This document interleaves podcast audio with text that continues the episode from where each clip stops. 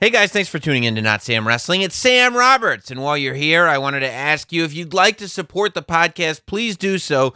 And you can do it for free. Wherever you're listening, just make sure that you're subscribed and you're downloading the show every week. If you're listening on Spotify, give us a five star rating. If you're listening on Apple, a five star rating and a pleasant review goes a long way. And if you want to see some of this action, subscribe to our YouTube channel, youtube.com slash not Sam Wrestling. New uploads going up every week. Uh, if you want to contribute a little bit more and you want even more content, you can go to patreon.com slash not Sam Wrestling, where you can get a bonus show every week. You can get this show ad free and early. Everything we do in the Not Sam studio live, so you can be there with us. We do Zooms every week. It's great.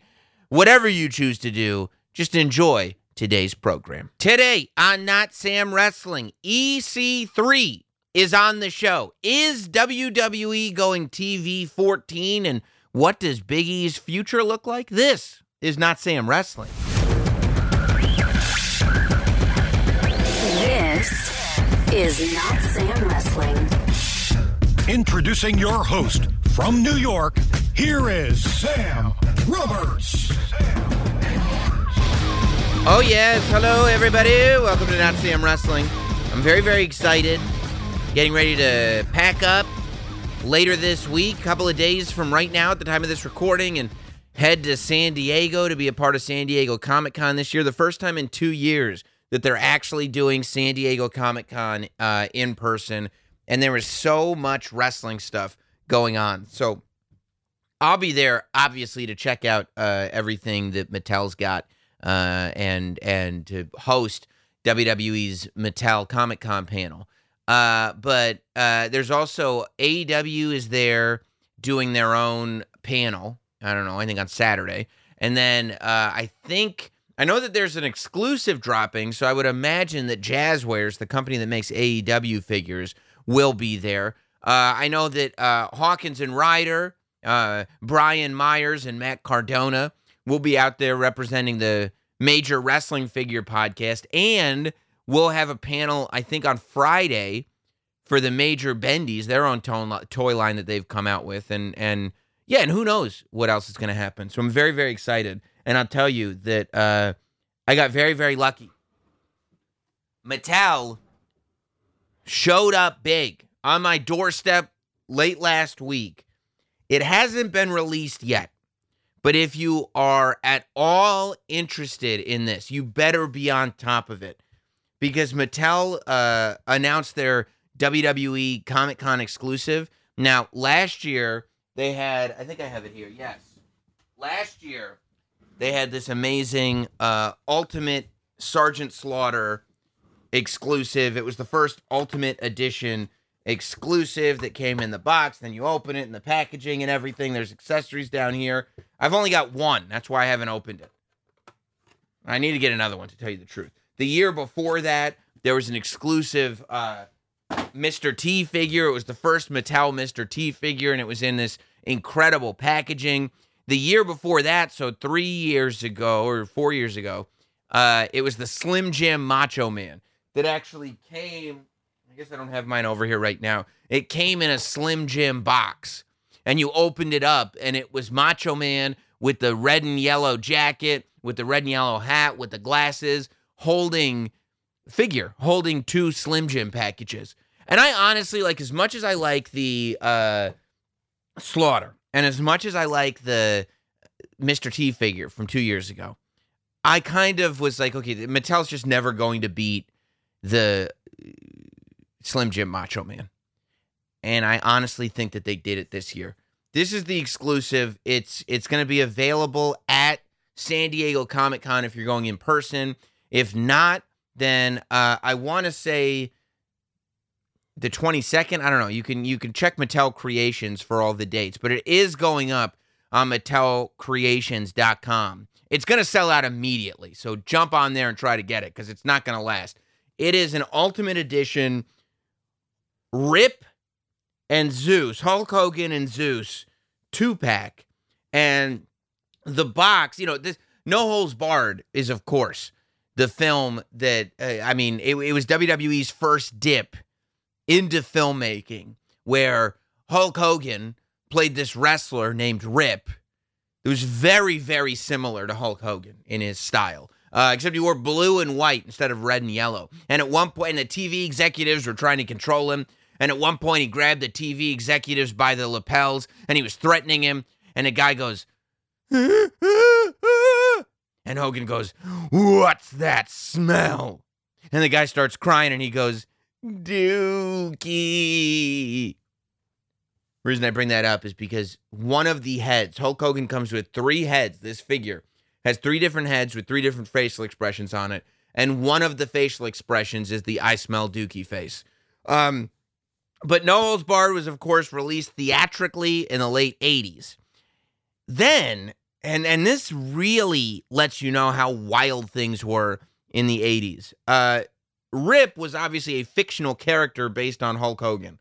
Zeus was a completely fictional character played by Tiny Lister, who would go on to be Debo from Friday, and he was the very intimidating convict in The Dark Knight who threw the uh, bridge blow up bomb out the window. But most people know him as Debo. Uh, or Zeus from No Holds Barred. And once it was out of theaters, WWE uh, decided to put on a pay per view. And it was called uh, No Holds Barred, the movie, the match. And they would you would buy it on pay per view. It'd be like twenty dollars. And at a house show, they literally did Hulk Hogan versus Zeus, as if Zeus. I mean, it's like it's Jack Slater from the last action hero jumping right out of the screen and into real life. That uh, Zeus, the character from the movie, was in the WWE to wrestle Hulk Hogan. So you would watch this movie, a fictional movie, and then right after the movie on pay per view, the match would come on, and it would be like a steel cage match, and it's Hulk Hogan versus Zeus.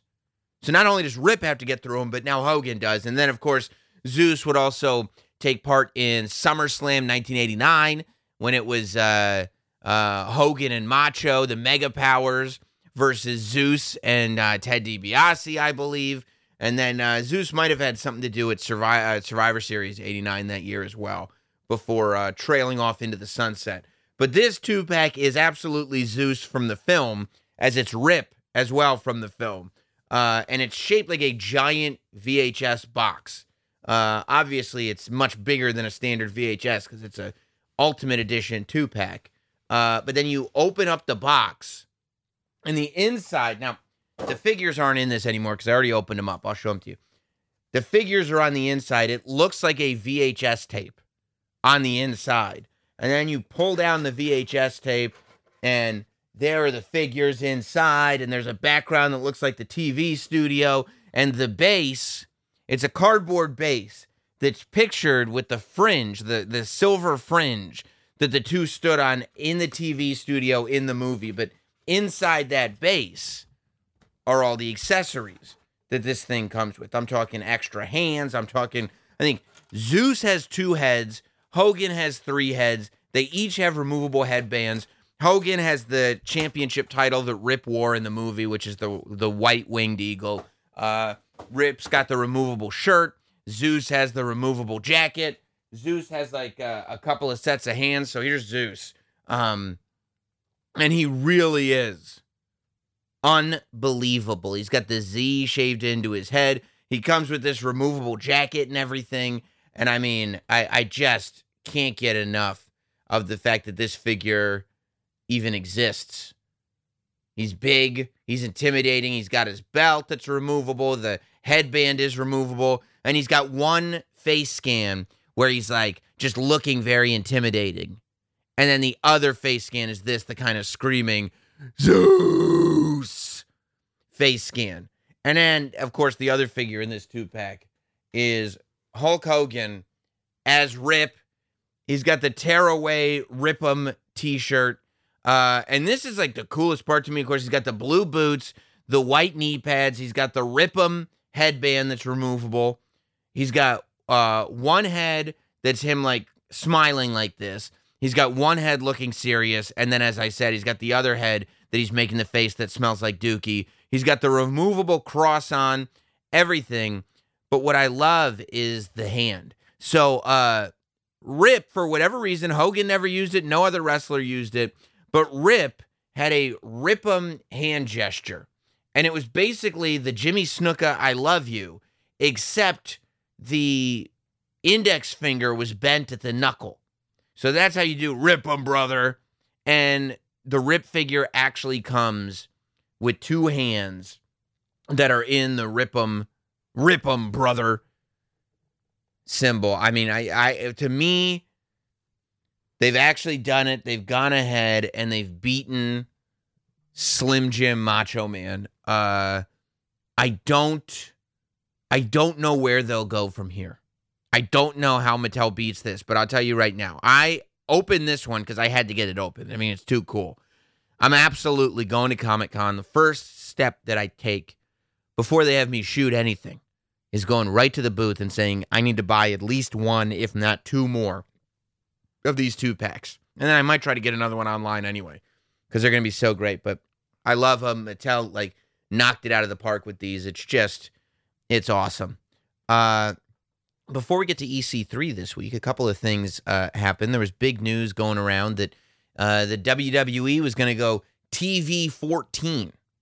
And whether that would be a big difference for the company, would this be a difference maker and something that we were all looking for? And man, I have to tell you, first of all, I don't even know if it's happening, right? Because the first report came out, I think Andrew Zarian reported it, who I I like him, I think. Uh, I think he uh, uh, he reported that uh, as of July 18th, which is tonight, uh, Monday Night Raw was going to be TV 14 for the first time since whenever, and people started losing their minds. And then a rumor floated that it was going to go TV 14, but it's not going to be this week. And then another rumor floated that it's not going to go TV 14, and uh, it's just nobody knows for sure. But the conversation is wide open. And I don't know. Like, of course, this could be the big difference maker, right?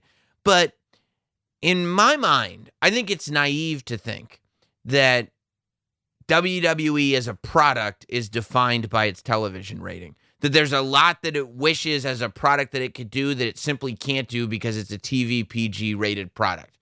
I think that maybe they'll try to throw a shit or two in there like Dynamite does.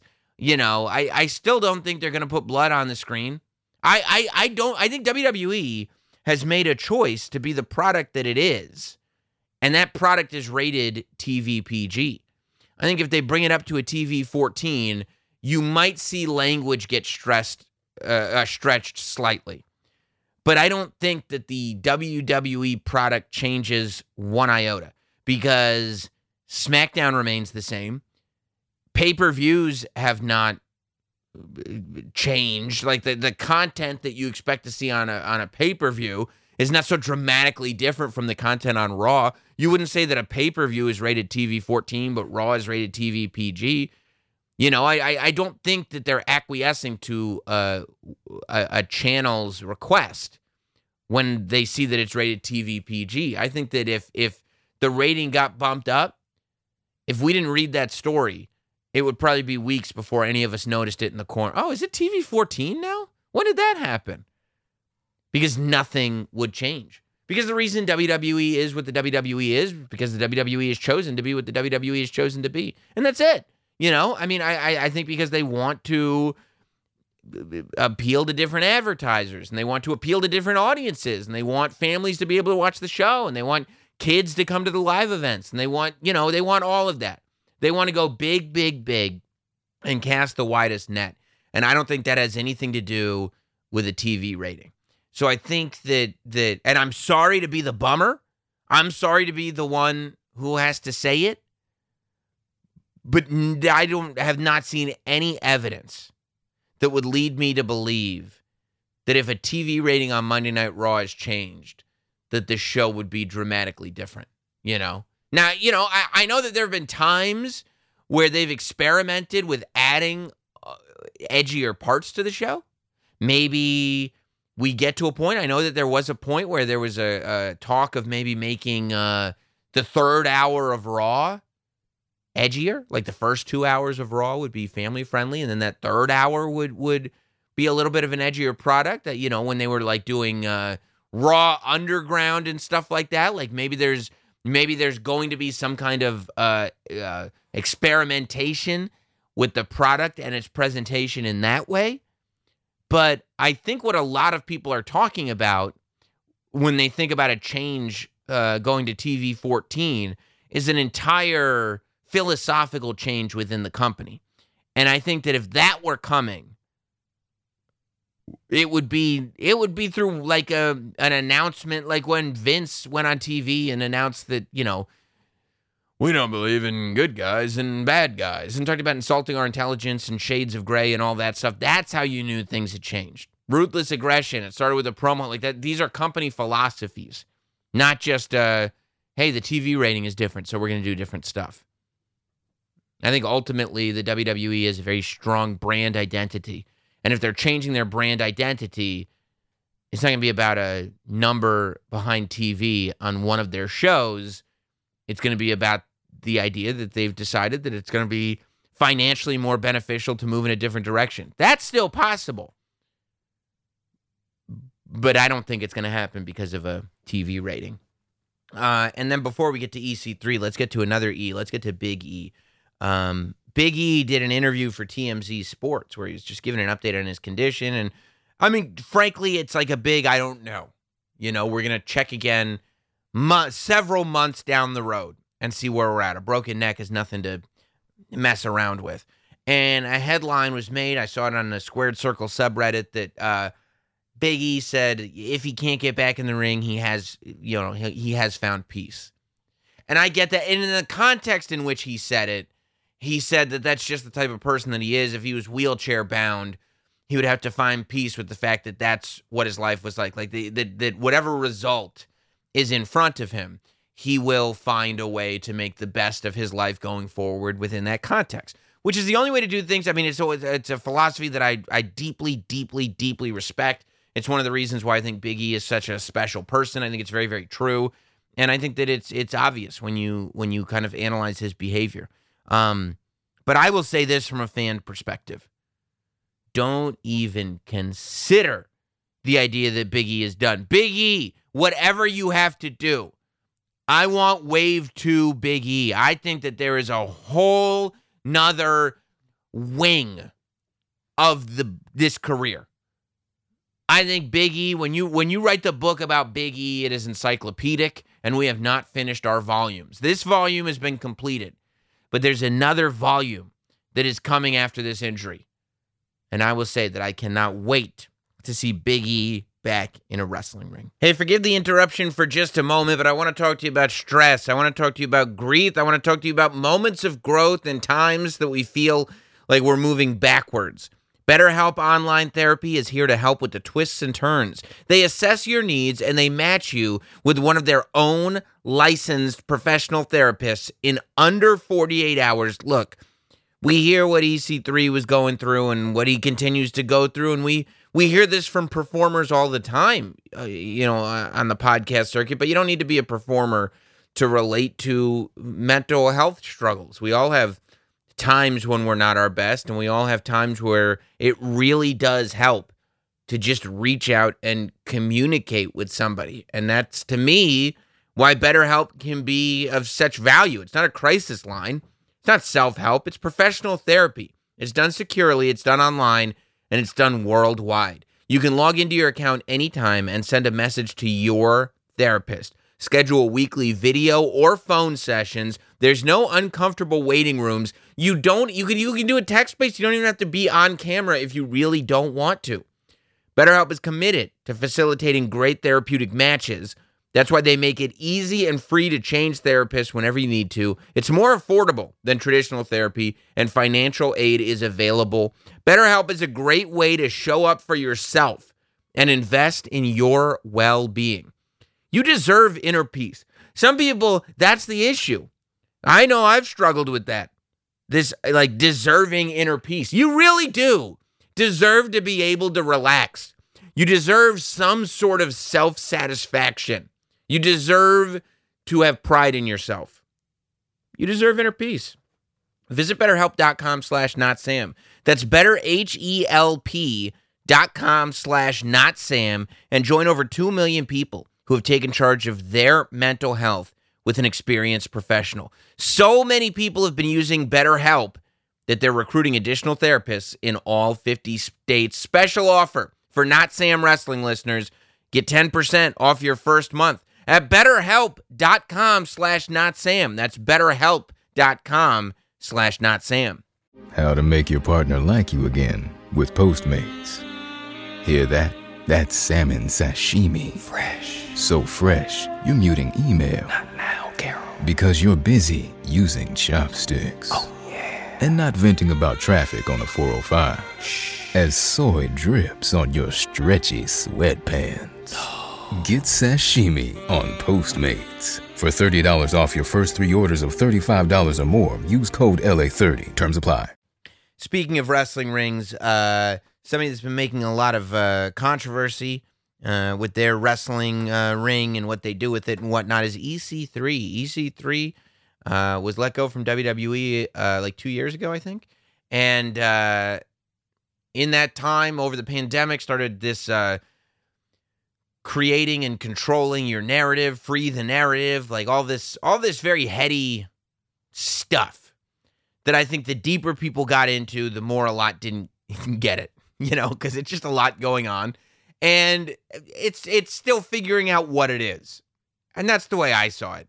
Uh, but the big news dropped that if you go to controlyournarrative.com, EC3 has been able to pull off what a lot of people cannot pull off. This is a huge deal that he is making a real company. This isn't just a group of guys that have done a couple of shows here and there. It's a real company. Control Your Narrative has a tour with like 23 dates on it that is running all through the fall, starting in October all the way through the end of the year. And it is amazing to me that it's really happening, that he was really able to pull it off. It is a very, very difficult thing to do that. So I wanted to talk to EC3 uh, not only about himself and himself as a character and some things that I've been curious about with him, but also um, what control your narrative is. You know, I certainly uh, talk to him about the controversies. I don't. I don't talk to him about whether or not it's a politically oriented group. I don't think it is. I don't think that it's being funded by the My Pillow guy. I don't think that EC3 is dog whistling people. I, I think that uh, you know we talk about narratives, but I think a lot of internet stories have kind of gone wild with him. And I would encourage any of you listening to this to come to your own judgment.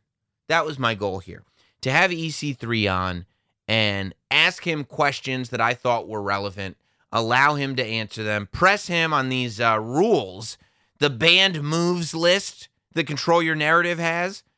Absolutely press him on all the weird Control Your Narrative rules and and allow a conversation that would allow you guys to to judge it in a way that I think will be fair.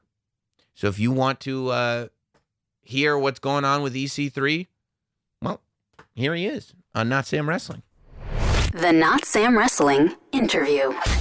We are here in the Not Sam studio, and with us, somebody who has left the uh, the the corporate structure to create a structure all his own, and I'm sure one that he'll share with all those that want to control the narratives that they're a part of. Ladies and gentlemen, EC3 is here. Not Sam. So such a pleasure, an honor to be here. These uh, four camera setups, a very impressive studio you have. Thank you. So many toys, just so many toys. Well, this was what I. They said you can. It's your house. You can control it.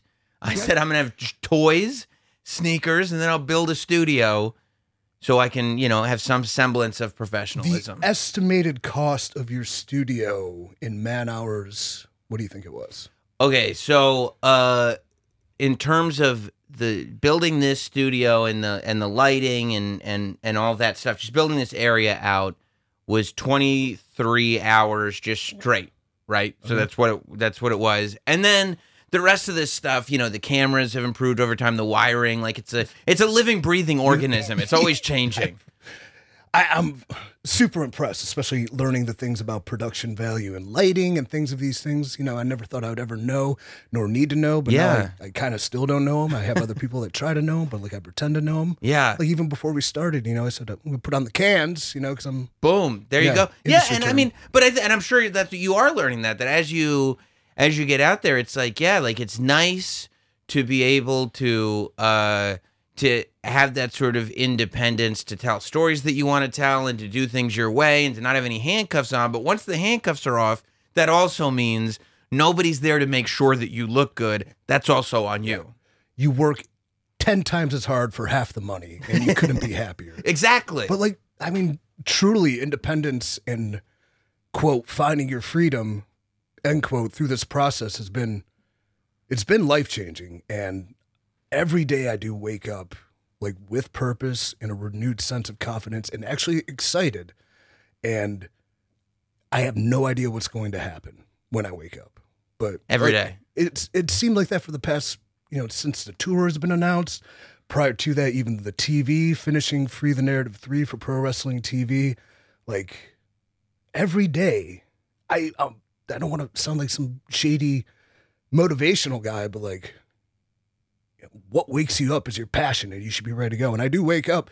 I mean, I have to pee immediately and I clench my butt cheeks to grab my coffee and I kind of scatter around.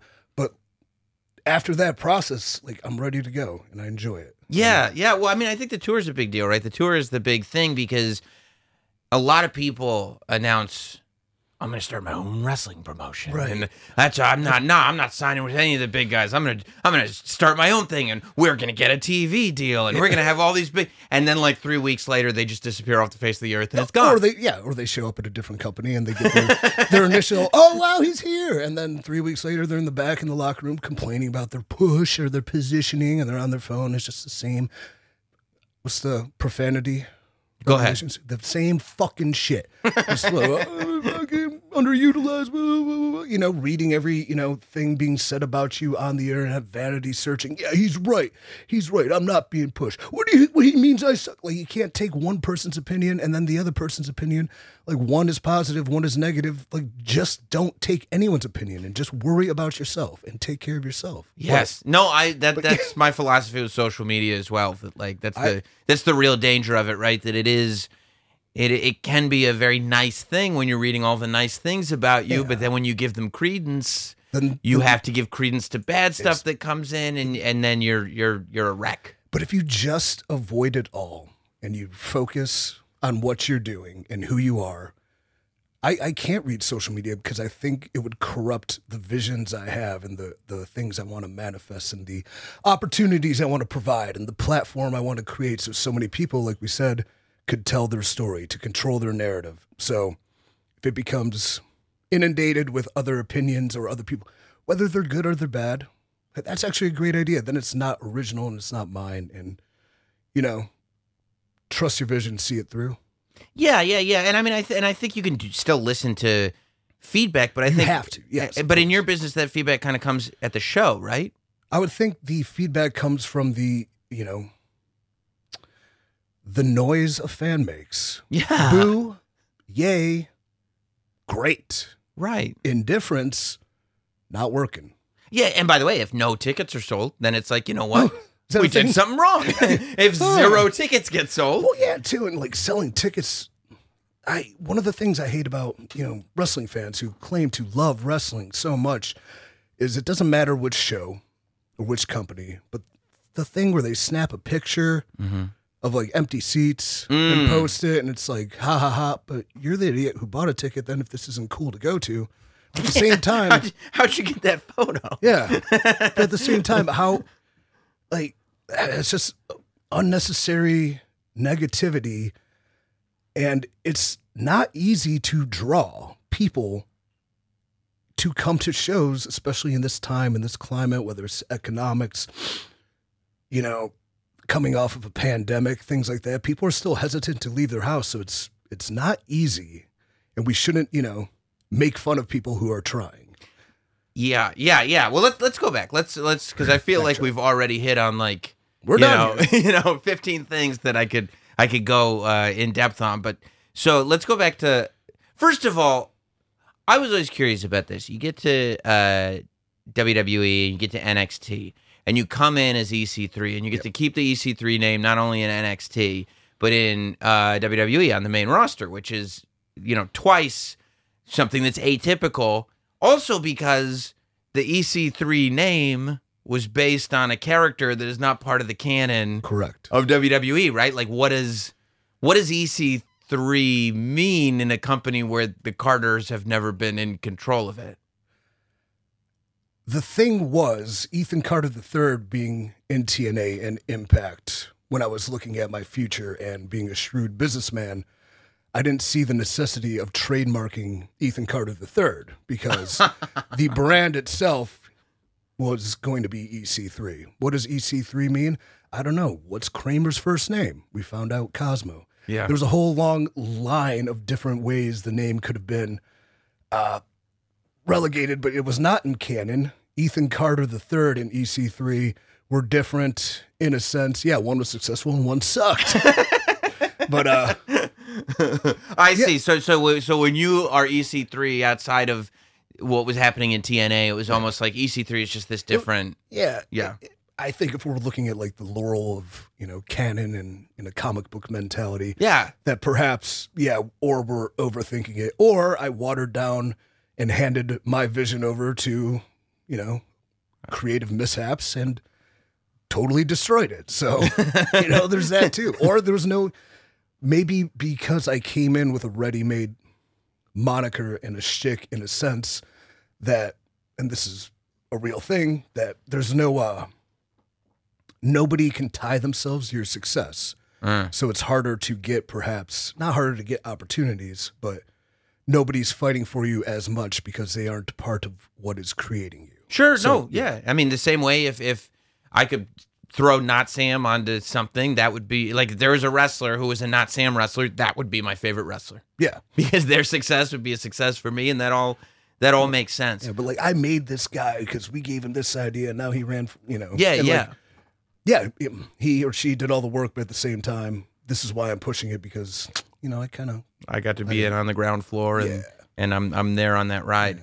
Um so when was it uh, like do you know cuz when you first well when you first started on a on on sort of a large on a mainstream level, right? With the NXT game show hybrid weirdness, you know, you were you were very much a comedic yeah wrestler, right? And then even when Ethan Carter III came to TNA, a lot of that comedy was still there. You know, the like uh, you can't wrestle, yes, I'm very Yeah. good, like the you know the whole thing.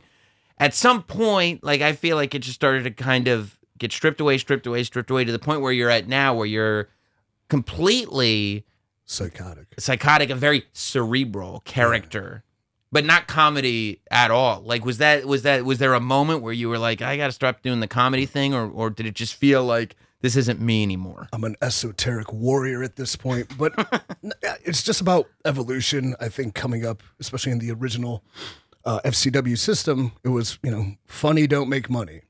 Right. And I'm like, is that true? Because the reason I'm a wrestling fan was because The Rock made me laugh my ass off, and Edge and Christian with five second poses was cool as hell, and Kurt Angle's pouring milk all over himself, and that shit's funny to me. Now, granted, they had the opportunities to like kick ass to get there. This is even a conversation I had with Triple H when it was Derrick Bateman days. Yeah, I mean, yeah, you know, those guys are entertaining, but they kicked ass to get there. They had a thing to fight for and stuff like that. I'm like, great. I need an opportunity to fight for something because I'm on a game show that makes no sense. And we like, what are we doing here? So, two on the NXT game show level, the whole point was to stand out. Yeah. And like standing out to me was, well, everybody's kind of doing the same wrestler shtick. Nobody's this absurd. Daniel Bryan being the pro, he doesn't want to do this. So the more he can dick off, the better for him. And mm-hmm. like we just had good chemistry and it was fun. And it was funny and it caught traction, but at the same time I could see it coming where if you pigeon pigeonhole yourself as a comedic wrestler, you know, there is a limit to that. There's a threshold. But then I also looked at it the same way. But every time Santino pulls a sock or a snake out of his crotch, the crowd goes crazy and he's selling a shit ton. So he's doing okay. I thought he was going to win the Royal Rumble that one year. And imagine if he did. It would have been the best. It would have been great. Yes. But at the same time, you know, the show, I don't know, I think they got mad at me because we outwitted outwitted the show when we did the uh Know Your Pro segment. Mm-hmm. And so, you know, whatever. That's, that's right. Like- yeah, that's- yeah. Sure, you want Johnny Curtis and Brodus Clay in the finals. That's fine. Whatever. Yeah. We know who got over on that. But then I was injured. Then I went back to developmental. Then they started redemption. And then they called me up. And I'm like, hey, you're going to the big show. I went, all right. What are we doing? Like, oh, we don't know yet. I show up to SmackDown thinking I'm going to be part of SmackDown. But then they're, no, you're back on redemption. I'm like, oh, well, who gives a shit?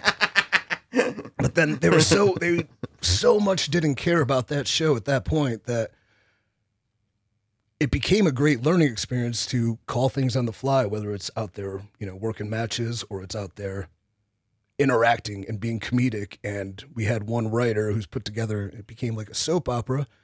And it was humorous and it was entertaining and it was fun and it was challenging to make it different and fun every week. But there was no micromanaging or, you know, overseeing from the top because they just did not care about it. So it was a great in that experience, but at the same time, it's like nothing matters. Who cares? Right. So it's like, you know, you get the from the the overall experience of it is, yeah, like what an amazing learning tool this is that I'll be able to apply later. But in the immediate, nobody's even aware ah. that this is happening. No, everything everything is long form, long term vision, I guess. Yeah. and it worked out because those assets I was able to acquire in those positions helped me greatly in that impact run. Like we talked about with you can't wrestle. Yes, I can. Just being able to think on your feet, being able to feel a crowd because you in WWE, especially on the NXT, you're not, never in front of a crowd with that many people working the developmental systems and mm. you know the Florida loops. So you, even if they're not paying attention, they you could still feel them on that level. So it's it's just a step up. Yeah, yeah. So when you uh, are gone from WWE, did you kind of know? Because you went on that that uh, run where you were just popping up, right? You popped up in Impact, you popped up in Ring of Honor, you you Oh, the second WWE this time. yeah, yeah yeah yeah sorry so you leave WWE you go to you go to Impact you leave Impact go to NXT you go to WWE leave there Yeah. when you started popping up did you know quickly like okay I think I'm gonna start my own thing or were you just kind of getting out there going like what does the landscape look like The landscape was so hard to tell just because you get fired in a pandemic, Right, right? And So this is the second time I was fired. The first time I was fired, it was, "I'll be damned. I will go to the gates of hell to show them they're wrong, and they will call me back." And they did. yeah But on this time, I was doing yoga at the time. I get a call from Drake Maverick. I'm like, ignore. I'm doing yoga. And then we get a call from the office. I'm like, oh, we're getting fired today. Thought so.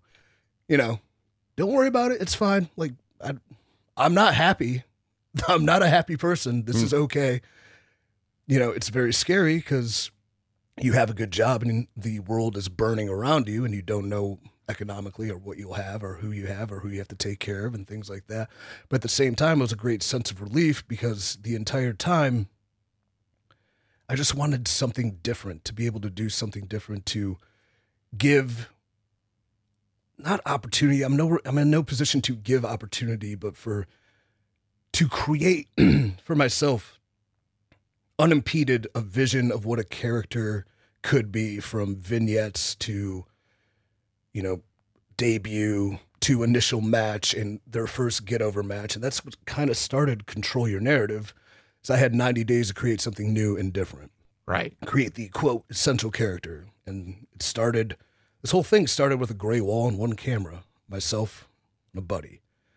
And then just you know the challenge was putting out a promo maybe every week that i thought was more creative or original than anything anyone else is putting out. And sometimes it was sometimes it wasn't. But every week coming out we have this library of content that one thing we're bad at is repurposing and replaying the stuff that we've done because we've done so many things. I've wrote so many words and said so many words that like it's all new and it's all fresh because yeah, maybe it gets twenty thousand views here and fifteen there, but at the same time, that's a just a microcosm of the mm-hmm. audience of wrestling.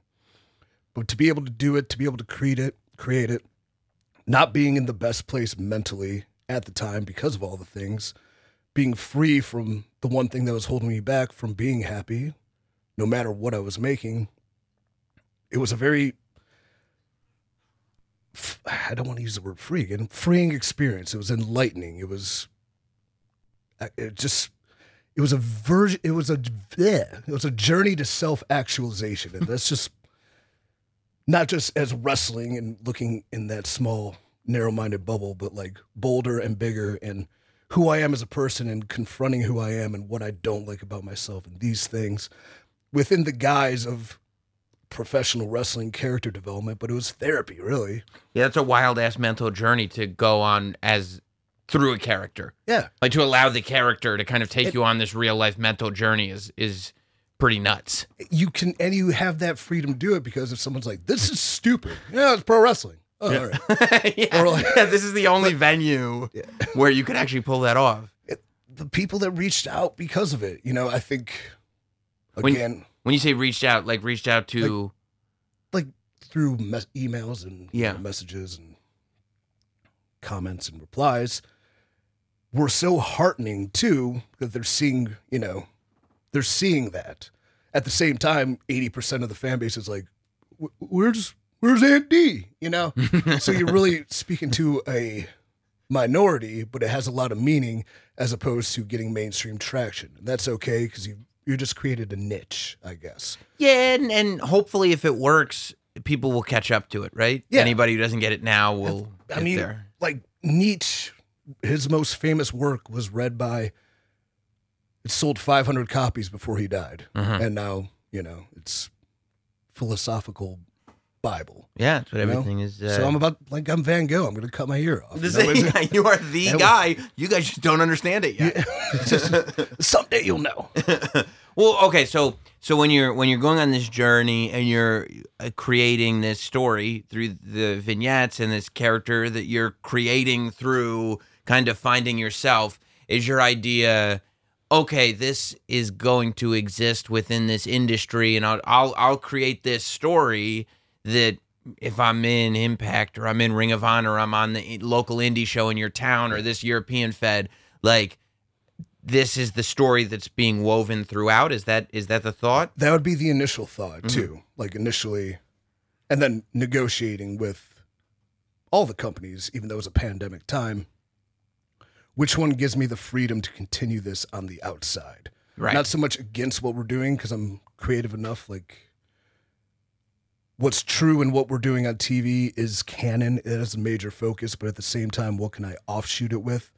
My own thing and who is willing. And they were all very willing to allow that to continue. So that was cool. But I'm like, there's something to this, and I want to give this to more people because I've gotten so much from this experience for myself is what inspired when we created the first feature, mm-hmm. Free the Narrative One, available on Pro Wrestling TV. So make sure you download that app.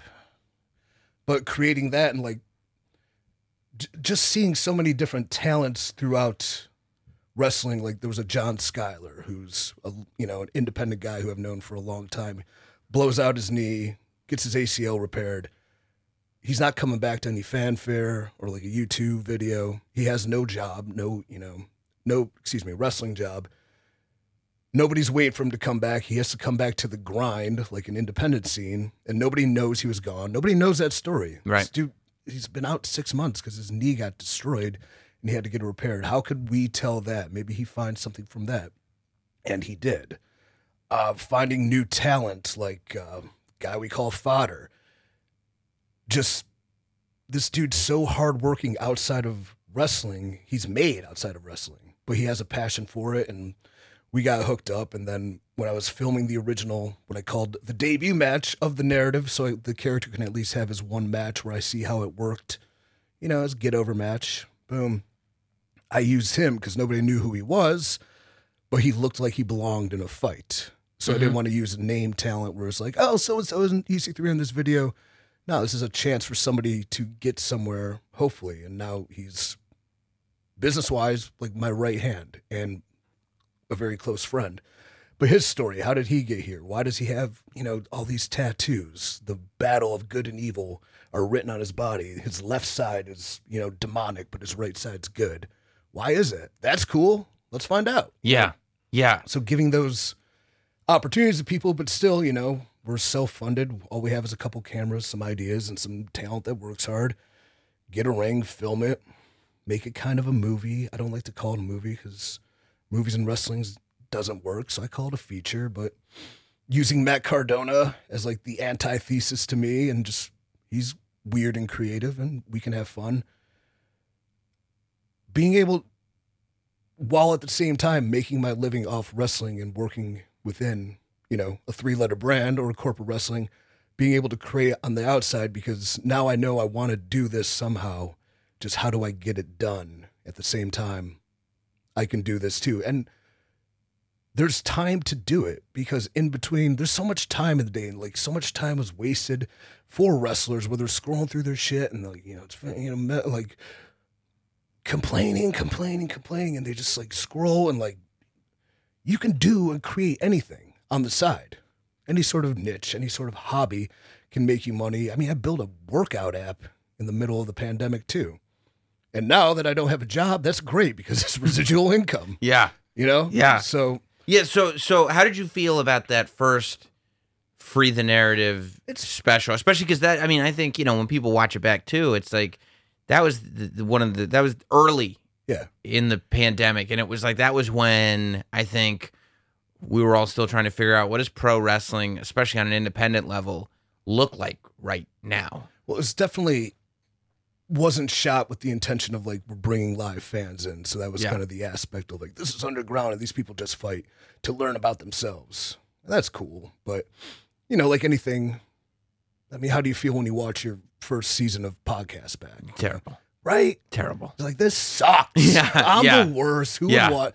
But in reality, doing it, being a part of the process, creating it, so many people that helped create it, putting it together, initiating it, delivering it, all, all alone. Like what a feat, and I'll never forget it. And you know, this is truly an honor. Now I watch it back, I'm like, why do we have all this shit on the ring? It's too dark. This light is pissing me off. That's a horrible edit. Why is our cameraman falling asleep? You know, but it probably i mean again it goes back to that like are we looking at this you know as the the trees or the whole forest like are we looking at at this as its own individual thing and, and nitpicking or are we looking at this as the piece in this much bigger I mean, picture that piece of that picture, the second one with Adam, yeah I mean, that in hindsight, one camera, one gray wall, spewing some words became, because this is never the intention, a televised wrestling promotion that's going on tour. Yeah That's wild, right? it's insane it's absurd. it's crazy i mean how many I, there aren't very many independent promotions that are just being like hey here's the fall tour and it's like october through december Right. everything's booked. Every city. We're go every like that's that's a national. You're going on a national tour. And we have nothing. We have nothing. But that's what's going to make it so interesting and fun. Like, I have tons of ideas. I want to, I don't want to go off the road because, like, some of these events, you know, there's four days in between or three days in between. In a WWE loop, you know, usually fly home, you're home for three days, you're back on the road. And people can do that. But at the same time, why don't I just live on the road?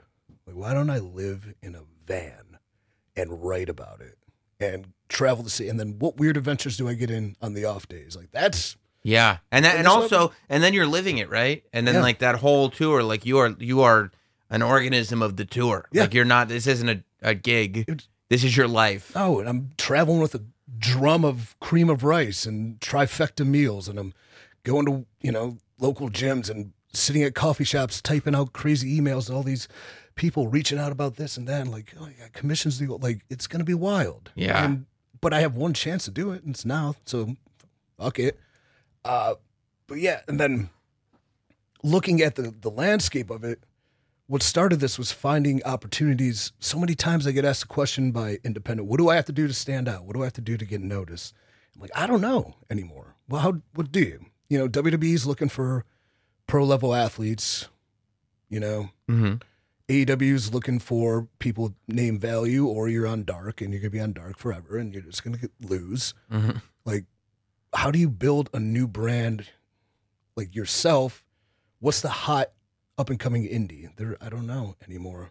At Yeah, I mean time- GCW, right? GCW, yeah, and they, you know, if you want to bash your head in with fucking light tubes, well, are you gonna? Are are we gonna have? Are, are there any uh, control your narrative death matches? Is that something? Because that's not on the banned list. I checked the list. no, yeah, we- And light we're tubes. dying to get to the list. the list is going to be updated slightly, but when I'm done talking about the list, tell me I'm wrong. And Okay, well we'll, we'll get we'll to get the there, list. but, like- we'll get to the list. why not create something for everyone? And when I do, I don't get to anymore because I'm trying to save. I'm working so much on building this that I don't have time to go sit at an indie show anymore and make money. But I see so much talent and so many interesting Yes. stories. And I do a lot of like, I call them seminars, but we're going to call them initiatives where it's, you know, a lot of times old timers and even, you know, guys my age will go do a seminar and they'll show them some moves and they'll talk to them a little bit and have a few questions and they'll take their money and whatever. But I've kind of developed a formula where like you psychoanalyze them a little bit. You get to know them, you ask some questions, you can see them work and you can tell right away good, not even close, potential star. You know, you can tell fairly quickly and you don't have the time to bring them up and coach them. I don't have, you know, CYN PC yet. But like Yeah. getting to fucking compound, I'll call it. getting to know the talent and having them, you know, all right, give me your pro wrestling promo, and it's just, you know, it's just the same shit. So fucking boring. Uh, you know, like, let me tell you, just so standard, so typical. You see, Yeah. And this day I'm going to do take that title from you. Like, what are you? Well, you know, I'm a spoiled rich kid. Are you? no, I'm poor. Tell me about that. That's interesting. Yeah, I live in my car. Holy shit. That sucks. Tell Yeah. me about that. And just with some fucking conversation, you can bring these people into something that's real and passionate. And a lot of the times with control your narrative, and I have a loyal cult now, and like literal cult. It's great. yeah. Uh, they put they push my seasoning and workouts. but are they going to be the workhorse like five star match? Are they going to be the greatest workers? No, probably not. They would, they would be signed somewhere. Or maybe they will. Maybe they do have the potential to be. But could they be the greatest versions of themselves telling their story that truly resonates with fans and they find something within that and they find something within themselves and that's true entertainment? Yeah. I mean, I have a guy who's had 20 matches, but his story's so infatuating to me, he's not ready to wrestle a, a tour of this magnitude mm-hmm. or for television. But his story, his war story, being blown up in Iraq and losing his brothers and the shit he had to go through to get back to living a normal life, not only through injury, but through, you know, addiction. Oh my God, it's fucking heart wrenching. Yeah. It's incredible. Well, that's what I like. Uh, when you start talking about, you know, your kind of philosophies behind it and everything, I like the emphasis that you put on storytelling and characters. You know what I mean? Because to me, that's what it's all about. Yeah. I, I've always it's about characters. The who are you? Why are you? Stuff. To me, that's what the whole industry is predicated on. That's why it's interesting. That's why we're watching this match in any way, shape, or form. It's because we care about we care about both. We care about one beating the other, and here's why, right? And two, I think we've gotten so far away from that. Again, harkening back to the days, in a locker room, you meet so many interesting people, and you know them. They're your brothers, they're your sisters. You travel with them, you see them all the time. You kind of know a little bit about the real life, whatever people let you in on. And then you see them at television, and the red light goes on, and they're like remembering this like dog shit written fucking drivel And it's just like, that's not them. Mm-hmm. They're so in, they're so interesting. There's nothing interesting about what I saw Yeah. saw there. Maybe I overthink it. At the same time, you know, the WWE's making more money than ever, so kudos to them. But like, There could This- be room for both, by the way yeah, there isn't. This isn't. A, I'm not trying to compete. I'm just trying to create. Yeah, yeah, no, I think, and I think that that's the other secret to this whole thing is that, like, you know, everybody wants to feel like there's there's one plate and everybody's grabbing for it, and it's like, no, dude, we're at a buffet. Yeah. There's plenty. There's, What are you, the, you the number one or are you the number two? What? How I can you rank them? I don't know. There's no, there's no rankings. what's your favorite? You tell me. Yeah, what do you I, like? I don't know, Oh, man. People tell me what their favorite is all the time. It's Yeah. not mine. yeah, were you surprised at the the level of of of negative feedback? I feel like there's there's uh, very often a controversy surrounding you. I would, yeah, I would welcome. I welcome any discussion in any open forum. I even tackled it in a Reddit AMA where I whipped their ass. Like, what have I done and what have I said ever to anybody? That's the question. There was some speculation and there was some lies based on, oh, we're you know we're gonna run a show WrestleMania. Hey, we're running the same venue, just a different room. Could you switch? No, we're good. Uh, no, uh, I'm gonna call the venue. Hey, c- could you make them switch? Well, let me ask him. Hey, we'll give you the room for free tomorrow if you do it. No, we're good. Okay, the next day we're funded by the My Pillow guy and you know Trump organ. Like, just what the. F- It is It's- weird. It is weird that there was never a follow up on that rumor. That Really? it's like I've heard that they're being funded by Trump himself, and it's like I would love sponsorship. That would make my life so much easier. And you know what? Fifty percent of people hate me. It doesn't matter at that point because I just need to. Man, I like to eat. No, but Yeah, I mean it's it's it's just it's it's it's it's a it's a wild thing. I'm sure that that that wasn't one that you saw coming in terms of the criticisms or the rumors that would be. I knew there would you. be some backlash because you know Aries reached out about using him, and I've known him since Impact, and we've had really good matches. And you know he had this reputation, but he was always cool to me. He was always good to me. He was always very helpful to me, and talking to him, like what what is your vision for this? He's like, you know, I went away for a while and now I'm back and I just want to finish strong and I want to give back to the industry. I want to, you know, pass on what I know, but at the same time finish with, you know, like a good run doing something special and unique. But mostly it's about giving back. I'm like, that's cool. And then telling the stories of like him being in Mexico.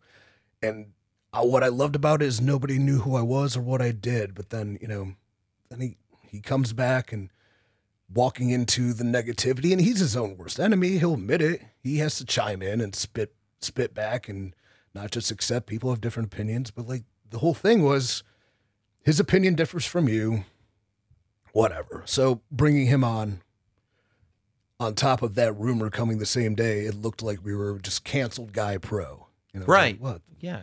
not really. Oh yeah, yeah, Adam did this once. It said something about indie guys. Okay, but what what have I done or said?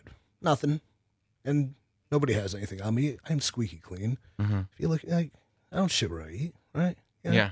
You think there would be something have said about me if anything was ever true or legitimate? I yeah no I didn't I didn't think you were canceled. It's unfortunate too because I just think it's uh, culture is so divisive. Mm-hmm. So if you think something about somebody, you're going to double and triple down that they are the enemy.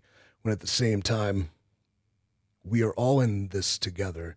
Everyone's entitled to their own opinion. You know, Did you, at any point, like, were you able to have a talk with somebody like Aries and be like, "Look, dude, like the whole point was for you to come here and tell this story, and like we can't tell the story of you coming back to give back if you're fighting with people and like yeah, pushing and going like, no, I'm right and you're wrong." yeah. And I think he. I don't even know if we needed to have the talk as much as he's like, I gotta stop firing back because you know this is what I'm here for. Mm-hmm. So I think he's recognition recognized it more so than having to talk at it. Yeah. but you know he realizes but he's his own man too i, I also don't think has he said anything so negative and i don't know i don't look at social media anymore Mm-hmm. so feel free to chime in and send me his dirtiest dirtiest secrets. Do you uh, is there when you're like okay like coming off of of wrestlemania and being like okay we're gonna take we're gonna do a we're really making a run at this. We're gonna do a tour a huge tour. We're gonna we've got this tv deal. You know i know the, the word narrative i feel like is getting thrown around a lot but we have to we have to shift that a little bit so that people understand that this is not a a political organization that you're not by going to one of our shows You're not- indoctrination. right. Get your get your free my pillow on the way in. Yeah, yeah, like the like Don't the, forget to take your red pill. Do you, yeah, do you do you realize that you have to go like, okay, I, I I think that we have to make sure that people realize that by supporting us in any way, shape, or form, like we're not a, we're not the QAnon branch of professional wrestling. I think just one statement was enough because how many times can you keep saying the same thing? And mm-hmm. people are going to believe what they believe or they're not. Like, I am to you whatever you want me to be at this point. And I've said it.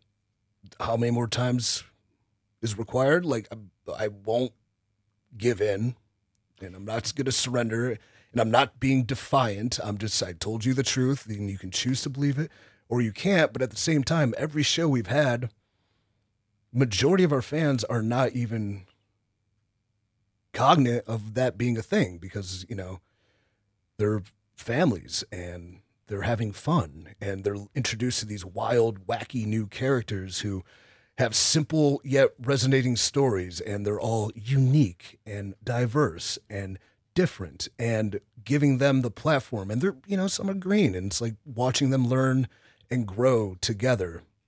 But every time we have quick, great show that's well paced, incorporating so many diff- different aspects that they leave happy. And I don't feel like there's probably been a couple who came in to watch us fail.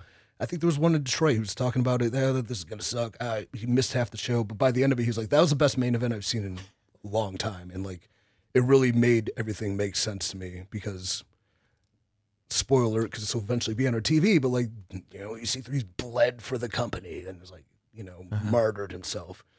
And like, they came to, and I think by watching it, and we have to be, this is our flaw because we're so understaffed, constant and, you know, relentless with putting out content as much as possible. And our edit team is small and our content library is huge, but like, what avenue? How are we pursuing it?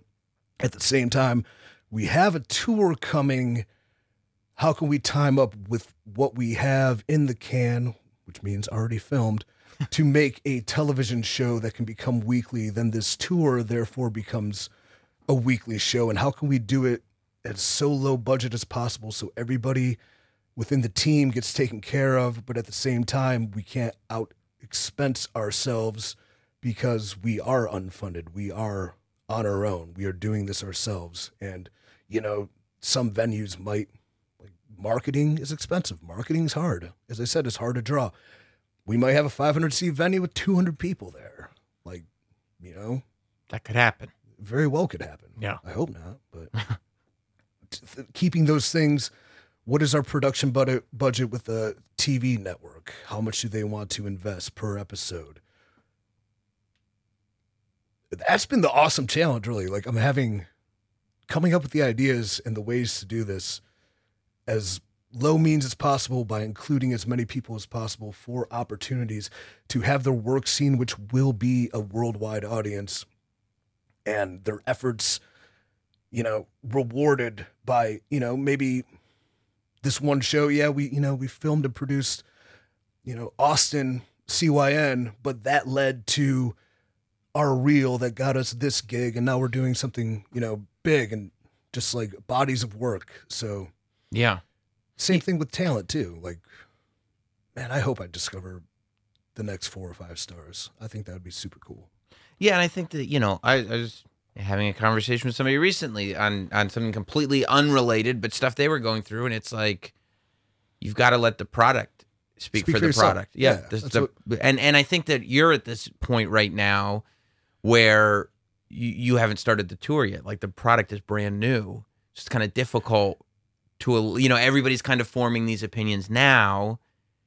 I feel like ever since the tour was announced, the kind of sort of you know the the all the stuff that was going on around March and April starting to simmer down because people are realizing oh this is a real Yeah. promotion they're actually doing shows and and they're actually they're following through on promises that were made and that's not something that is as typical as it should be in professional wrestling I will say yes in this industry that is the absolute truth and i say this to the people that have you know come aboard and people that have supported, but like if you're loyal to me, I'll be loyal to you the rest of my life. Yeah. And that's one thing that you don't get in pro wrestling.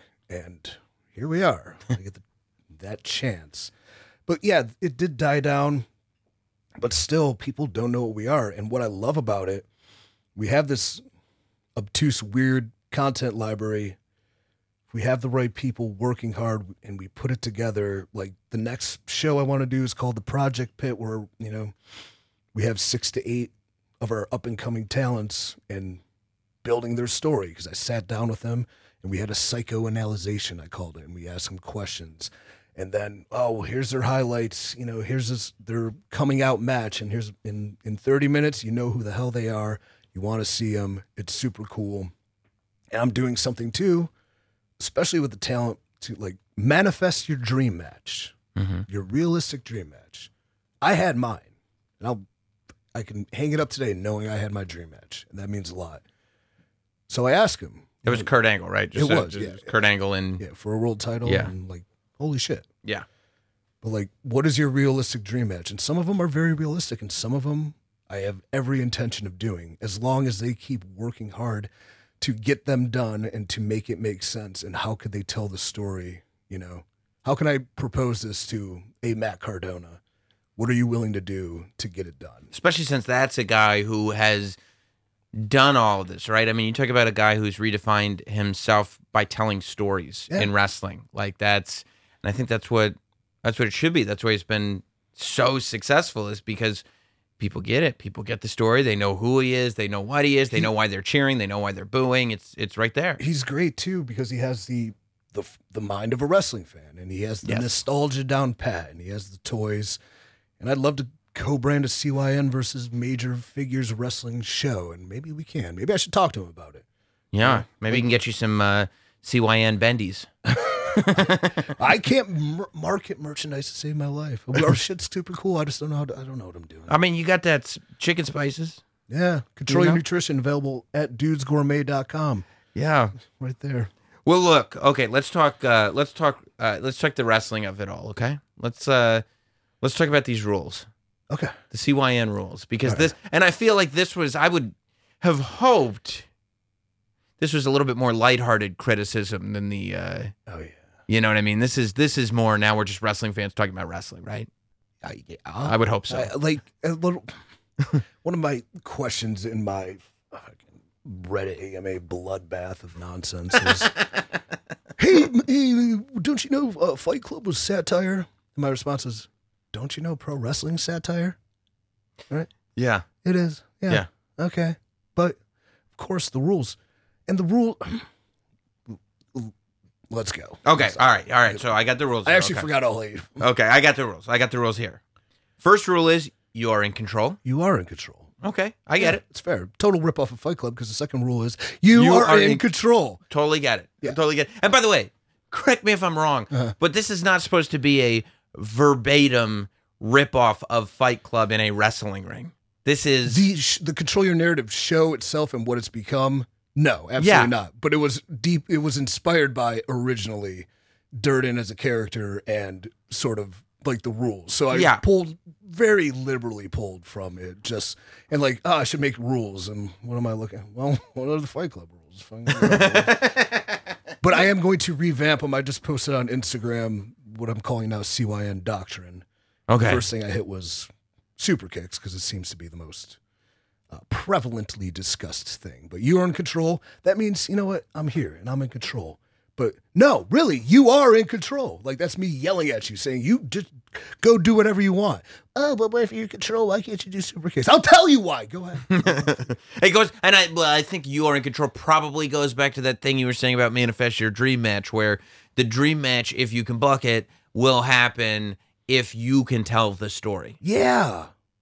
Well said. Thanks. No, really good. Yeah, that's that's the way. Man, that's the second time today somebody took something that I wish I said.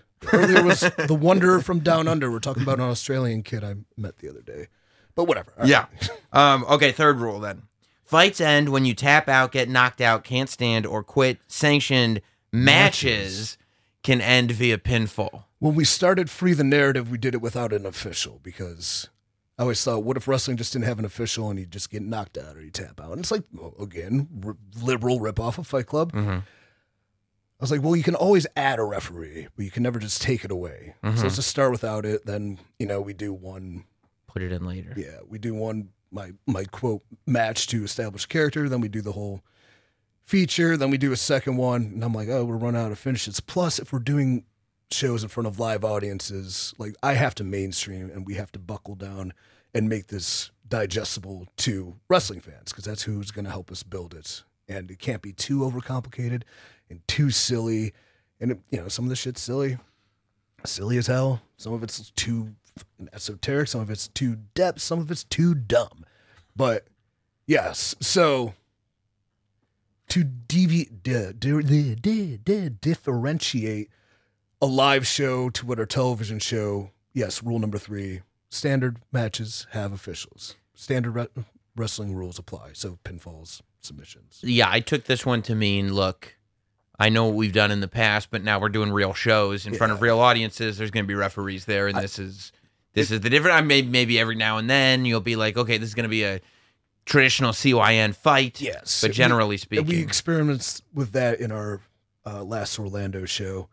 But like when I'm advertising it, I just bill it as a street fight because if you put narrative rules or whatever the hell we're going to call it, no one's going to know what that No one gets it. Like, you have street fight. Oh, I'm going to see a chair. And you did. About five or six. does this mean though? Uh, uh, oh, it says sanctioned matches can end via pinfall, so you do have disqualification. You're not an. Are you a no DQ fed? No. You have not be. DQs. I Like I envision, foreign objects yes. and like that's why. How do I make this simple? Sort of just pressing the reset button. But yeah, like Right.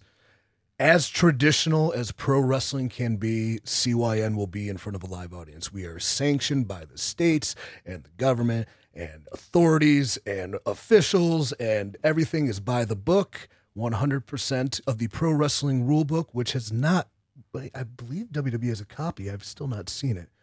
Oh yeah, they put that book out. Yeah, but like then too, a lot of things I hate about wrestling are how frivolous talent are by quote burying the ref and "Ah, I'm gonna poke him in the eyes right in front of the ref, and it's like, well, the ref sucks. The talent, like that guy's cheating. Do something, ref. Yeah. And all these things. So being creative, like I want the referees to have legitimate power, a la WWE. Like you've seen it, they'll shoot DQ you, Right. you know, and that's cool to me because Then you actually you can as a performer you actually have Yeah. to whoops.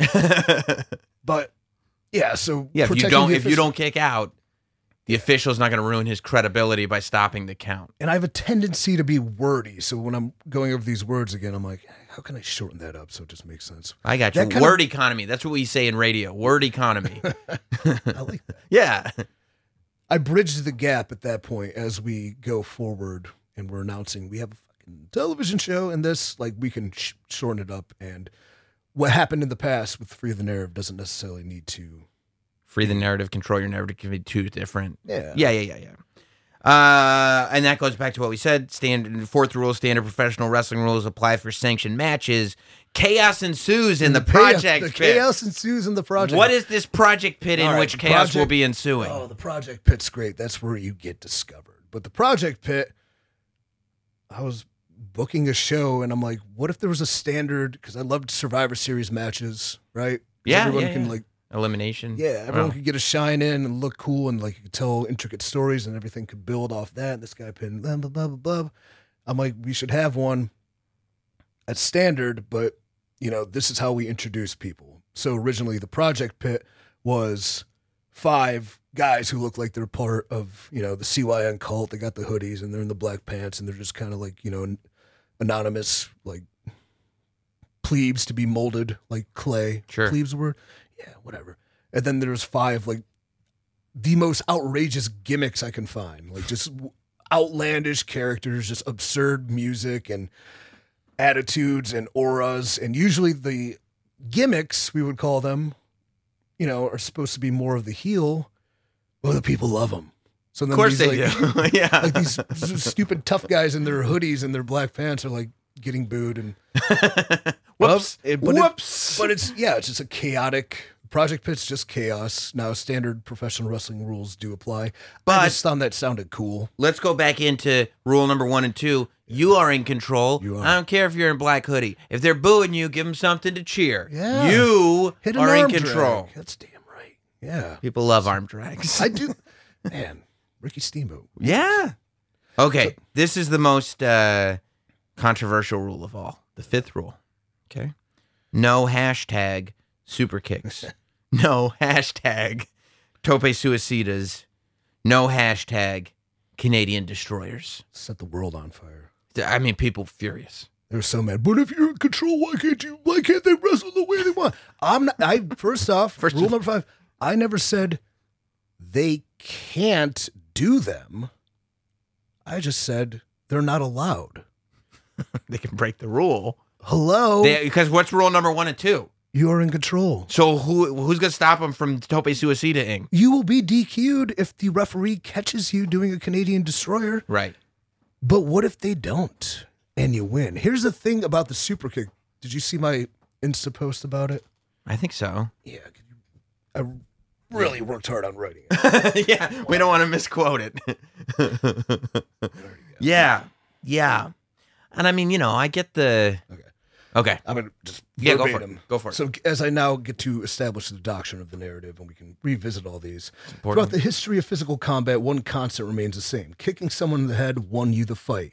In professional wrestling, the super kick was a devastating maneuver that resulted in victory. Yes. I have airplane mode on. It'll get you. It'll get you. Having said that, You're right. Shawn Michaels tuning up the band. every time you kick somebody in the head, you win the fight. Of right? course, their head just got kicked in. What are they gonna do? Kick out? It's not gonna happen. Never. Oh Lord, can we edit this out? We got Okay. this. This is all gold. All right. As the industry evolved, the art of the super kick has been lost. Am I wrong? Does everybody? I, I, I, I get what you're saying there. Yeah. That the the um, the yes, the multiple super kicks per match, the no Yeah, selling super kick. You know, yeah. Huh. But like, if you do it right, uh, you knock their head off. So like, we're just we're, th- we're throwing a leg up. We have like, it's not working anymore. Something's got to change Mm-hmm. because, as I say here, its usage is diluted, its implementation implementation mistimed, and its outcome obvious. Therefore, the super kick's purpose has been lost. The super kick is banned in CYN, real big letters. If, if a competitor is caught using this maneuver, they are disqualified from the match. Key word: if a competitor is caught using this maneuver, they are disqualified. Their conduct is reviewed by a tribunal. You you guys have a you guys have I mean even with the budgetary constrictions you do have a tribunal. yeah, it's me. No, you remember? You know, yeah, Dark Knight Rises, where Cillian Of Murphy course. was- yeah, yeah, yeah, yeah. death by Scare. Scarecrow is up there on the stand. It's kind of how I envision pro wrestling is that exact. and they may face possible exile from CYN. Oh, That's wow. what. So now you're now you're not just borrowing from Fight Club. That exile is what. Yeah, I'll take exile over execution. You didn't realize you're gonna have to cross the Hudson River all frozen. You're gonna sink, dude. because and here's the thing too about the super kick. Yeah, and this is yeah. like again my brand. Like CYN only allows the most proficient and skilled competitors into their hall. Mm-hmm. The super kick, when done properly, it's far too dangerous. you're right. And It'll- so yeah. me, me being a boss, here's the final slide. Uh-huh. We cannot put our essential talent at, and their health at risk. With those devastating super kicks. That I would be a madman allowing that to happen, wouldn't I be? I get that. I get what you're saying. yeah. And then I did add a an addendum, addendum, Addendum? addendum. And I therefore say front kicks, side kicks, roundhouse kicks, enziguri, savate kicks, spin kicks, high kicks, low kicks, spinning wheel kicks, drop kicks, elevated or from the basement, big boots, little boots, etc. all remain legal. So what can you uh, differentiate a crescent kick and a super kick? Very easily. Okay. Crescent kick comes uh, where you're through the adductor. Okay. And kind of spins around a little bit. And that's something that a tribunal would be able to clearly say, I'm sorry, that was clearly a I think, crescent yeah, kick, not I a can- super kick. If uh, Mr. Blackman's available, I would love to have him sit on the board of uh, kicks and devastating maneuvers. Well, what if, because I get it, right? But wait, The- real the- fast too. Go ahead. Yeah, if you watch Awakening Dallas, see why CYN Awakening Dallas on Pro Wrestling TV, it's kind of a prototype for what we are and what our TV will become. But in the project pit, chaos ensued, and Power. Punch Vinny Pacifico was grabbed from behind by Abraham Khan. Nah. Yeah. He's like, "Hey, get over here," because they're you know in the middle of a fight. Yeah. Vinny, out of pure instinct, turns around, super kicked him. Super kick. But it, but it, it's a project pit, so chaos is allowed to ensue. It did, but the referee saw it. So therefore, Vinny Pacifico was exiled. So as he, Vinny Pacifico, was being pulled out of the ring Exile. by the projects at ringside, he's Yeah, got to yeah. go. He's screaming he's like, "I didn't know. I don't." You know, he's losing his mind. Get this. Get Uh-huh. this. Poor Abraham Khan just got his head kicked in. He's he's down. He's out. He may not And be then- up for days. Yeah. Then Ryzen goes in the ring, sees a prone victim. Guess what happened? He covered him. One, two, three. Ah, He because he got super kicked. of course, Because the super kick worked. it worked. As it, It's now, almost like I'm doing the business a fucking favor. now. What if what if you took? Because I got it right. Because super kicks, tope suicidas, Canadian destroyers. Yeah. Well, the they- Canadian destroyers basically, uh, I'm going to build up to Ricky Morton sliding in and hitting that on me for the place to go absolutely crazy. that, fucking spoiler. I mean, Spoiler still- alert, that's gonna happen. Yeah. But guess what? People But are still gonna go nuts for You're gonna go f- bananas. Now, okay, I have when I look at those band moves because I got it. Like it's like those are moves that uh, at one point in our in my wrestling fandom uh, were just the most devastating of devastating moves and and spectacles of all spectacles. And now I've seen I see all those moves multiple times a Multiple show, times, it's so kick sad. outs. It's crazy. My thing is, what if you said those moves are outlawed unless they finish a match?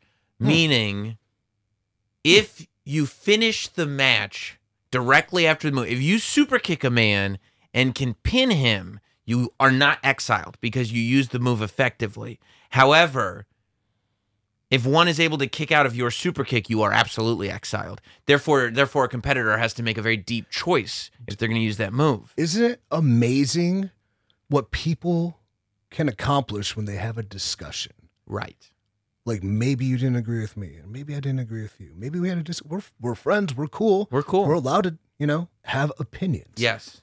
It and opinions vary. But then by bringing that up to me, your opinion, which I may not have agreed at, the way you told me it, I'm like, that is a very good idea. because I don't discount what you're saying, right? This is this is what Bill Watts said, and when in WCW he outlawed the uh, throw over the top rope and stuff like that. It was like, well, no, it's you know, if the referee doesn't see it, it's going to add story elements to it. But it was annoying as a fan to watch. It was like, why would why would that now? Over the top rope and Canadian Destroyer are two completely mm-hmm. separate things, but the psychology is more what I'm commenting on. And I was thinking about it Imagine Bill Watts seeing Canadian destroyers. and kicking out of Canadian Destroyer. Who's on the apron? It's the hardest part of the ring.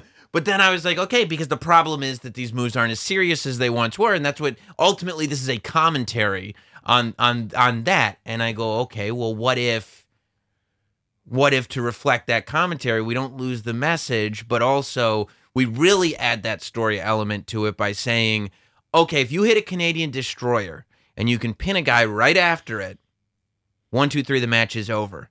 But if he kicks out, you just lost by disqualification. That's a, a very heightened, dramatic device, I think. I think we can get there for sure. Yeah.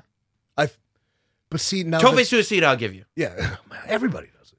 I'll give you tope suicide. No tope suicide, I'm fine with. It's uh, you can you can moonsault, you can front flip, you If can you take get- your if- dive, if- you can low pay because people are like, oh, Scenarios went through. No, he went through the low rope. Right. that's different. You can quadruplate a moonsault, you can do off the top rope, big splash. You can you know 450 Phoenix, but you can do anything but just head first through the middle. I don't even I'm not even objecting to the cannonball through the second rope, but then again, too many people go. They love to see the DQs now. They're waiting for them. They like They that. love it. I do think, I mean, who knows? You know, life is long.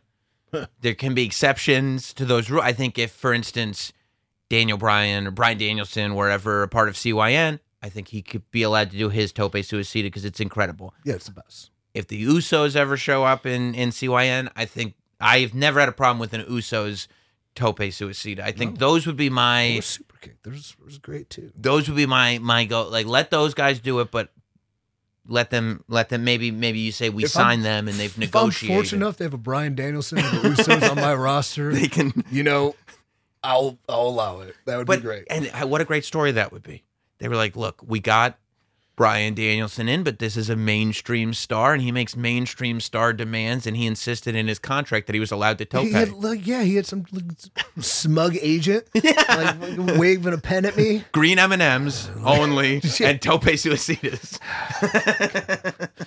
we really got to do it, guys. Yeah, he's gonna bring the house. He's gonna bring the house. We gotta. yeah. Okay. All right. Well, I'm glad. I feel like we we made some movement there. I think too, as you know, this continues to establish again. People don't still don't know what this is, so we can roll with this for a while. But then, you know, the tribunal in a year hereby dictates Mm-hmm. because of this action that this move is legal only if it results in a victory. So I- that's good. Yeah. Yeah. Then, Well, and will you call that like some kind of like maybe like the not Sam addendum or Yeah. something like that? Could I get some kind of credit get- on that? I'll probably initial it, some sort of NS Yeah. Ford Doctrine NS fourteen thirty two. That would be great. Um, okay, sixth rule: the fight isn't with your opponent; it is with yourself. That's, That's- very heady. Yeah, Very heady. whatever. You know. that's right.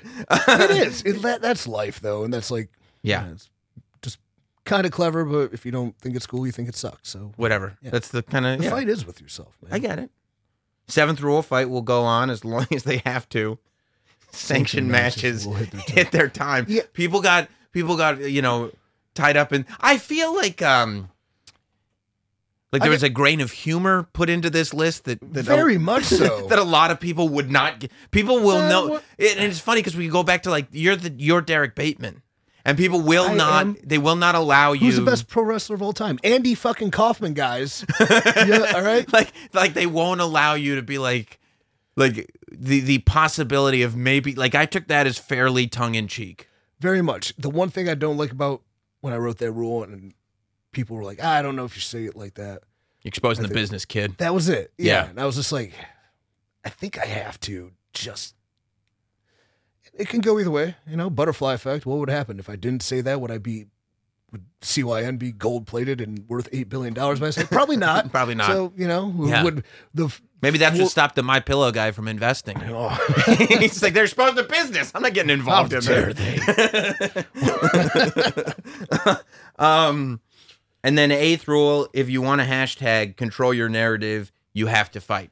Yeah, if you want, Goes back that- to Fight Club. I get it. Yeah, I but get that is also too like when we do the live events and we call them awakenings. You know, we always tell somebody's story in the beginning of the show, and they always seem to get jumped from behind by just a random bad guy. But like, you tell their story, you introduce them to the people, you allow them to talk, tell who they are, and this is real story. And yes, I, I bring them out with a bag over their head because they're blind, but this is their awakening, so they wake up to who they are. And you know, if you want to control your narrative, you have to fight. You do have to fight if you want to become who you're supposed to be. If you want to live your life. If you, and it's not just always a fight in a ring. It's it's a fight every day to. And this is maybe too esoteric, but to truly ascend and become. And at the end of the day, this message is fairly positive. Mhm. Like there's a lot of satire and there's a lot of like maybe too deep thinking, but the message and what it resonates, it is positivity and it is finding yourself. And I think people have lost that and that motivation and that urge and that will.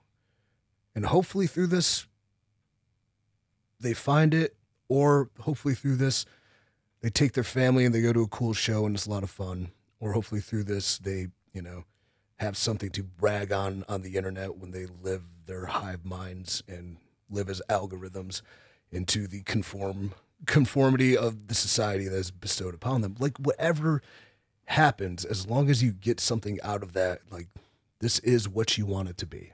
Yeah. Yeah. And I mean, look, the other thing about the rules is you're now in the business of trying to create something that reflects, you know, what your crazy brain has thought of with all this deep meaning and stuff.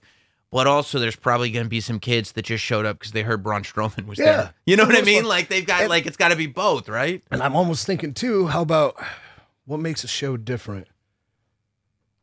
If a a parent, uh, hey, you know, SmackDown's in town and they go in and they don't know anybody, what can catch them up to who these people are?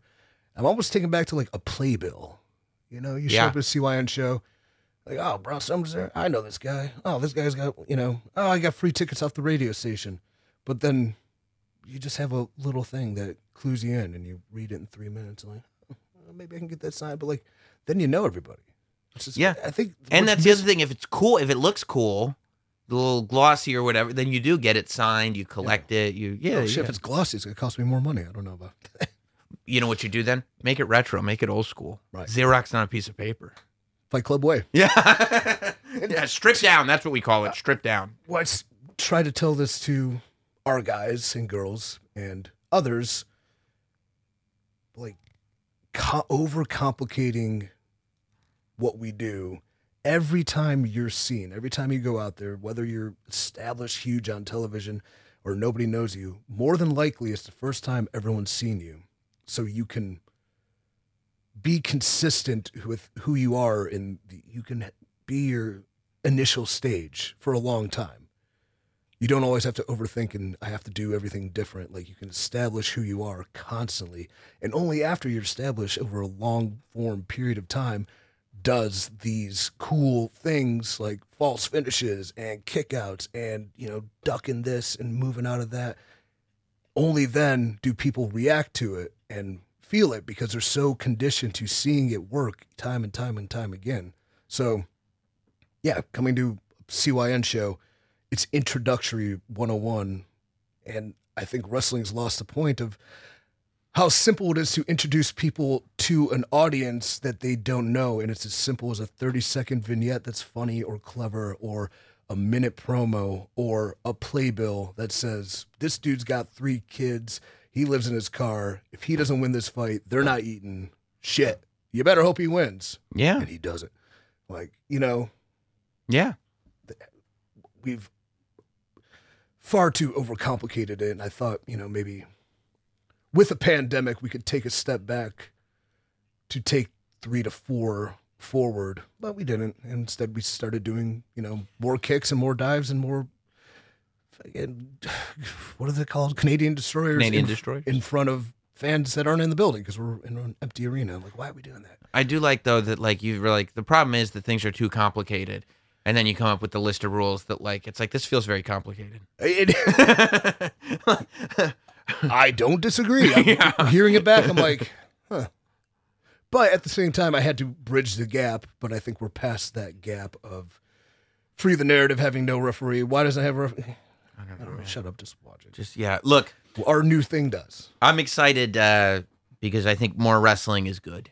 And I like uh, new brains coming to wrestling, and I like the idea that you're sitting there, and after, you know, all these years of you experiencing uh, so much in this world, that like you're taking it all and going like, yeah, what if what if the product looked like this?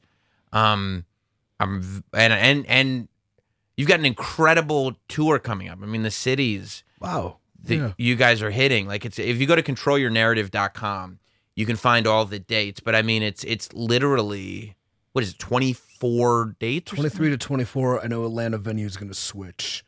I don't know if the date remains the same. So? Yeah, by the time this airs, hopefully it's still on there. But yeah. check it out. You can go to controlyournarrative.com for all those dates. And I guess the real takeaway is we're not uh we're not a political movement. No, You're why- not you're not you're not dog whistling anybody. You're, you're just trying to put on some wrestling shows. Is yeah, that is that what I'm I'm? just trying to put on wrestling shows and gas is five dollars a gallon. what am I gonna Don't do? People won't give you the benefit of the doubt of humor. You know, you got to No. lean into it, and it's You- just yeah. about yeah. you have to be different. And if you like what you see already, then you're fine. And where can people? Pro Wrestling TV Yes, is, Pro is Wrestling the spot TV where is uh, at P R O W T V, ProWrestlingTV.com. If you can't find it, like you know how to use the internet, but uh, But like it's a streaming app, Mhm. but it's also a linear cable channel. So this would be, you know. Oh, you have- wow. yeah, you have uh, whatever Comcast and like channel one seven eight six three. I don't know the numbers. It's Pro Wrestling TV, so it has a lot of cool and interesting content. And kind of plan on being the uh, the tank of that network and the driving force. So, But if you get the app now, Mhm. will you be able to see all the free your narrative stuff yes, and the Free the stuff that- Narrative one is available. Free the Narrative two is available. Some unique, you know, promo content we've done. Uh, CYN Awakening Dallas is available now, which is kind of the prototype for how we'll do TV. Going to make it a little more traditional going forward, and then hopefully before the tour starts, all of our television that we filmed in the can will begin to air in one hour formats called CYN Arise. So, you know, one to two full length matches, maybe some highlights, some vignettes, some promos, maybe some sort of our music video aspect, taking you on a wild ride through a main event, just something to be a little bit different because you need to be different. Plus, we're in a reel and TikTok world. I think attention, you just got to keep it going. Yeah, get clips out there. All the comedians have their clips out there. That's gonna be. I mean, yeah, wrestling is everything's in in meme is the language of the day. You gotta get. You gotta get. You gotta get your memes out there. You gotta get your uh, gifs. You need some. You gotta find Likes, somebody who can comments, make you retweets. gifs. Yeah. And I know who. If you're a professional gift maker, hit me up. Uh, what else? We got the tour starts 1014 in San Antonio, controlyournarrative.com or controlyournarrative.com slash tour. Um, and then I'm going to start announcing wild and crazy matches. And I honestly want people to tell me, hey, what fucking bizarre ass match you want to see? Because we can probably make it happen. Yeah. Manifest your dream match or manifest the worst possible match of all time. Because, dude, like, And you're gonna have like big talent that's that's specific to the locale. That would be my intention, very Yes. much so. Very much so. I Yes. think that would be great. So, like, man, this thing, having my phone off has been wonderful. So, thank you for having me. but then I'm get out of here, and it's just gonna be ding. Yeah. and it's cool. It's it's fulfilling because you know being able to create something from nothing with people you love, care, and respect for, and to find a journey worth taking and a purpose worth having. Like, I had a good career. wasn't you know I didn't have the greatest top guy WWE run. I'm still in my prime. I still have the best look. I mean, look at me. I look fantastic. I am jacked to the gills. I was just thinking that. I'm super jacked. Yep. And if you want to get super jacked, join.freec3.com for my nutrition and training programs. Use code SAM30 for 30% off for life. I'm going to go make that in the car. But, uh, but like, been a king, but I really want to be the king maker. And I think that's cool. I love it. I love it. That's the right attitude to mean- have, man. Maybe one more king run, but then the kingmaker. The I king gotta- and the kingmaker. I gotta keep. could- I I gotta mean- keep winning in my own show until somebody beats me. Then they're over, right? Look, if you didn't start a promotion to put yourself on top, what'd you start a promotion for? to build people. no, and like that's actually a real thing because I, I didn't say it, but like we don't want to build wrestlers. We want to build people. And as much fun and goofy and shit we had here, like the true reality of what this became is far more than I expected from a real human perspective. And it's I'm very proud of the people I have around me and what we're doing. Well, I can't wait to see how it evolves. Frankly, I think that's what it's all about. It's a baby of a company, seeing it into evolve into whatever form it's going to sperm take. floating That's through it. my, my big It's- sack. It's about to it's about to pierce that egg though. It's gonna gonna- October fourteenth. It's gonna suicide dive right into It's it. gonna tope suicida into that egg. Boom, and the referee's not gonna see a thing. Nope. It's gonna pass. Well, uh, I appreciate the time, man. I appreciate you coming into the Not Sam studio. Love it. And uh, I have to have you back sometime, man. Thanks a I'll lot. be around. Awesome. Thanks for listening. Follow at Not Sam on Twitter, Instagram, Facebook, and YouTube. Rate, review, and subscribe. This has been Not Sam Wrestling. Not Sam.